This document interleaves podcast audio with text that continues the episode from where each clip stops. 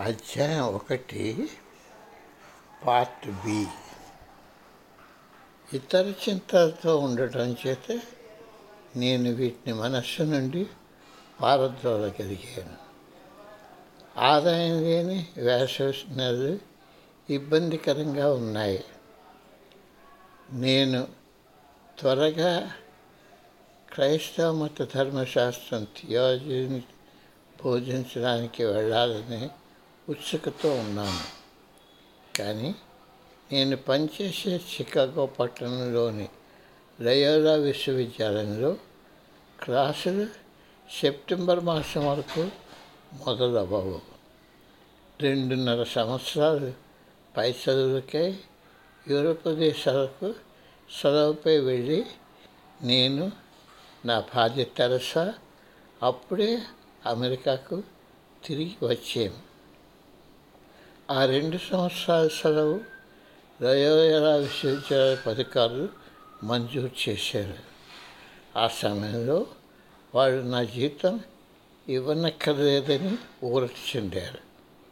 దాని కారణంగా మేము దాచుకున్న డబ్బంతా ఖర్చు అయిపోవడమే కాక అప్పుల్లో మునిగిపోయాము. నా ఉపాధ్యాయ జీవితం మొదలయ్యేదాకా తెరసా వచ్చిన ఉద్యోగంలో చేరింది. అతుకు బతుకుల జీవితం బ్యాంకుల నుండి క్రెడిట్ కార్డులపై అప్పుతో జీవితం. ఇంకా కారు కొనలేదు. కాబట్టి రేయల ఆవరణలో జూలై నెలంతా పాదచారిని నేను తిరిగాను. పాత స్నేహితులను కలుస్తూ పుస్తకాల దుకాణాలను చేస్తూ తెలిసిన ముఖాలు కనిపిస్తారేమోనని ఆశతో అటు ఇటు తిరుగుతుండేవాడిని. ఈ రెండు సంవత్సరాలు ఎంతో మార్పు వచ్చింది.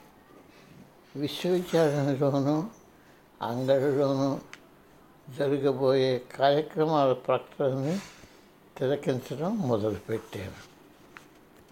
తరచుగా నా దృష్టి విస్కాన్సన్ రాష్ట్రంలోని ప్రైమౌత్ పట్టణంలో తొమ్మిదవ సెప్టెంబర్ను జరగబోయే హీలింగ్ సెమినార్ వివరిస్తున్న ప్రకటన మీద పడింది హిమాలయాల నుండి వచ్చిన స్వామి రామ అందులో ఉపన్యాసకుడు.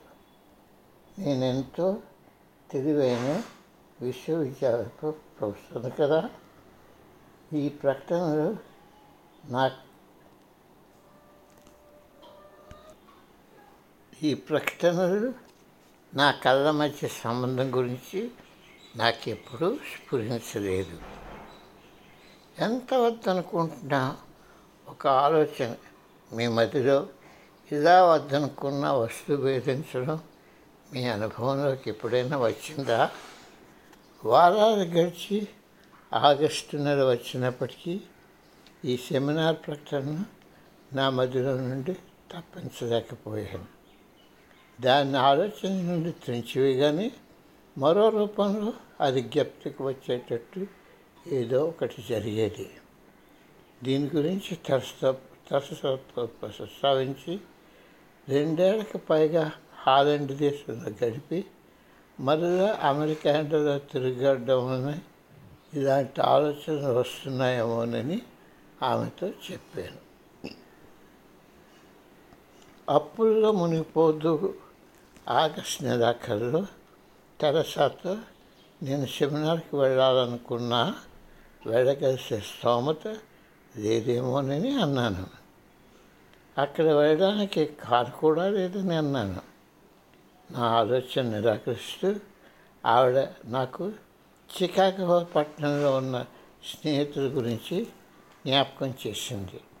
అంతేకాక తూర్పు దేశాల ఆలోచనలపై నాకున్న ఆసక్తికి వాటి గురించి నాకే నేను తెలుసుకునే అవకాశం లభిస్తున్నదని నమ్మబలికింది. ఎన్నిసార్లు నేను చేసే సెమినార్ ప్రకటనలు గుర్తుకొస్తున్నాయో నేను చెప్పడం ఆవిడ విని విని విసిగిపోయింది. చాలామందితో మాట్లాడాక ఫిలాసఫీ విభాగంలోని మిత్రుడు ఈ విస్కాన్సిన్ సెమినార్కు వెళుతున్నటువంటి ఒక వ్యాపారవంతను నాకు పరిచయం చేశాడు. ఆవిడ కూడా షికాగోలోని ఐరిష్ సంతతికి చెందింది. తనకి దూర ప్రయాణం బండి నడపడంలో సహాయపడతానని ఆవిడ సంతోషించింది. బయలుదేరే ఉదయాన్నే తెరసాని కిటికీ నుండి బయటకు మళ్ళా తెరసాను చూస్తూ ఏమిటి? ఇదంతా ఎందుకు చేస్తున్నాను? ఇది తేలికైన విషయమే. మూడు నెలలు బట్టి వెళ్దామా? వద్దా? అని తటపటాయిస్తూ తాతకు మించి అప్పు చేస్తూ ముక్కు మొహం తెలియని ఆవిడతో ప్రయాణం చేస్తూ జ్వరంతో ఉన్న భార్యను తనకే వదిలివేస్తూ నేను సెమినార్కి వెళ్తున్నాను. అయినా ఆమె నాకు ధైర్యం చెప్తూ నేను చేసే సెమినార్ని ఆనందించమని చెప్పింది. అవి నా ఆలోచనలు మెదిలే. అవి నాలో ఆలోచనలు మెదిలే. ఒక కారు తొమ్మిదో నెల తొమ్మిదో రోజు ఉదయం తొమ్మిది గంటలకు మా ఇంటికి చేరింది. కారు నడుపుతున్న బొద్దుగా మధ్య వయస్కురాలైన యాన్ ఎలివర్ట్ నన్ను ఆప్యాయంగా పలకరించింది. ఆమె స్వామి రామ ఈ మధ్యనే స్థాపించిన the Himalayan institute of yoga science and ఫిలాసఫీకి మొదట చక్షురాలని అతి త్వరలో నేను తెలుసుకున్నాను. కారు వెనక సీట్లో నుండి హా అది ఒక మృదువైన గొంతు పలకరించింది. ఆమె తన మేనకోడ డెబీ అని దగ్గరనున్న నార్త్ వెస్టర్న్ విశ్వవిద్యాలయంలో చదువుకుంటున్నదని యాన్ నాకు పరిచయం చేసింది. నేను కారు నడపడానికి సిద్ధపడ్డాను. ఉత్తర దిశనున్న ప్రైమోతకు కారు పయనించింది. యాన్ ఆతుడితో తన కథంతా చెప్పి యూరోప్లో నా ప్రయాణ గాథలు వింది స్వామి రామ సంక్షిప్త ఆత్మకథ విన్న తర్వాత సమాన స్థాయి గల వ్యక్తిని నేను కలిగిపోతున్నానని మేమిద్దరం మాట్లాడుకోవలసిన విషయాలు ఎన్నో ఉన్నాయని నేను తలచాను. ప్రైమోత్ యొక్క ముఖ్య రహదారి నుండి తూర్పు దిశగా ప్రయాణించి దట్టమైన తోటలోనికి ప్రవేశించాము. అది దేవదారు వృక్షాలతో నిండి ఉంది. ఓ చిన్న సరస్సు దాటి దేవదారు కర్రతో కట్టబడిన రాజుని చేరాను అయినా ఒకప్పుడు వచ్చిన కథ ఆ కథ నా మనస్సులో మెదలలేదు మోకాళ్ళ నొప్పులతో బాధపడుతుండటంతో ఏం కుంటుతూ నడుస్తూ లాడ్జిలోనికి వచ్చి స్వామి రామాను పలకరించింది. ఆయనకి పరిచయం చేయడానికి నన్ను ముందుకు రమ్మంది.